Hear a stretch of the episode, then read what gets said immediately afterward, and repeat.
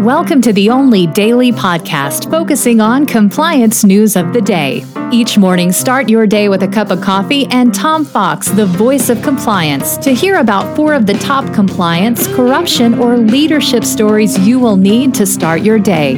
The Daily Compliance News is a production of the Compliance Podcast Network.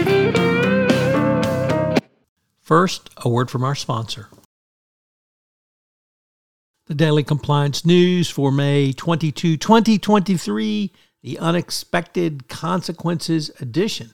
And we begin with that story from the Financial Times in an article on works and careers entitled Life in the Late Age of Mass Layoffs. Um, it turns out that there are some interesting questions. Um, number one, how are these losses shaping the workforce of the future? and what are the odds of being made jobless has any remote plausible upside? What if the layoffs become such standard business practice that they're the changing nature of workplace? One study suggests, all else equal, the commonplace layoff may be contributing to the vast employees of employees who are less likely to may remain with their current employers. In other words, Companies treating workers poorly cause workers to believe companies treat them poorly. Hmm. Wonder where that insight came from. Uh, next up, it turns out Jeffrey Epstein threatened to blackmail Bill Gates over the Microsoft co founder's affair with a Russian bridge player.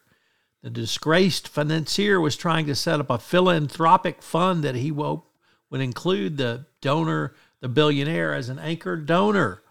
So, Jeffrey Epstein reaches out from the grave and tries to, uh, or continues to sow unrest. Next up from the New York Times, Uber's diversity chief is put on leave, on leave after comments of insensitivity. Uh, the reason being, uh, she moderated an employee event entitled Don't Call Me Karen, which is alleged to have been insensitive to people of color. Um,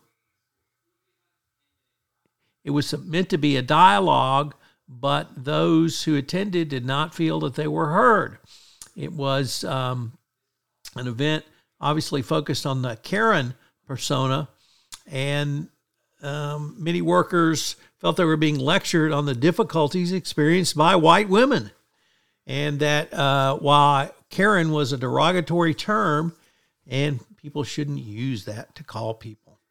Of course, the term Karen is slang for white women with a sense of entitlement. And now that's a trigger word for white people. Unbelievable. And finally, um, from Reuters, Florida's governor is trying to disqualify a federal judge from the lawsuit filed by Disney course, it's always difficult when you try to disqualify a federal judge.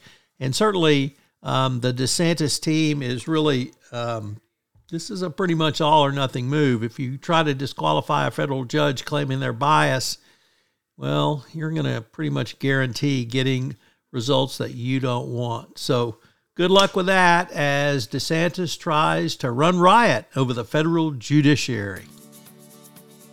The Daily Compliance News is a production of the Compliance Podcast Network and a proud member of C Suite Radio. Thanks so much for listening. I hope you'll join me again tomorrow.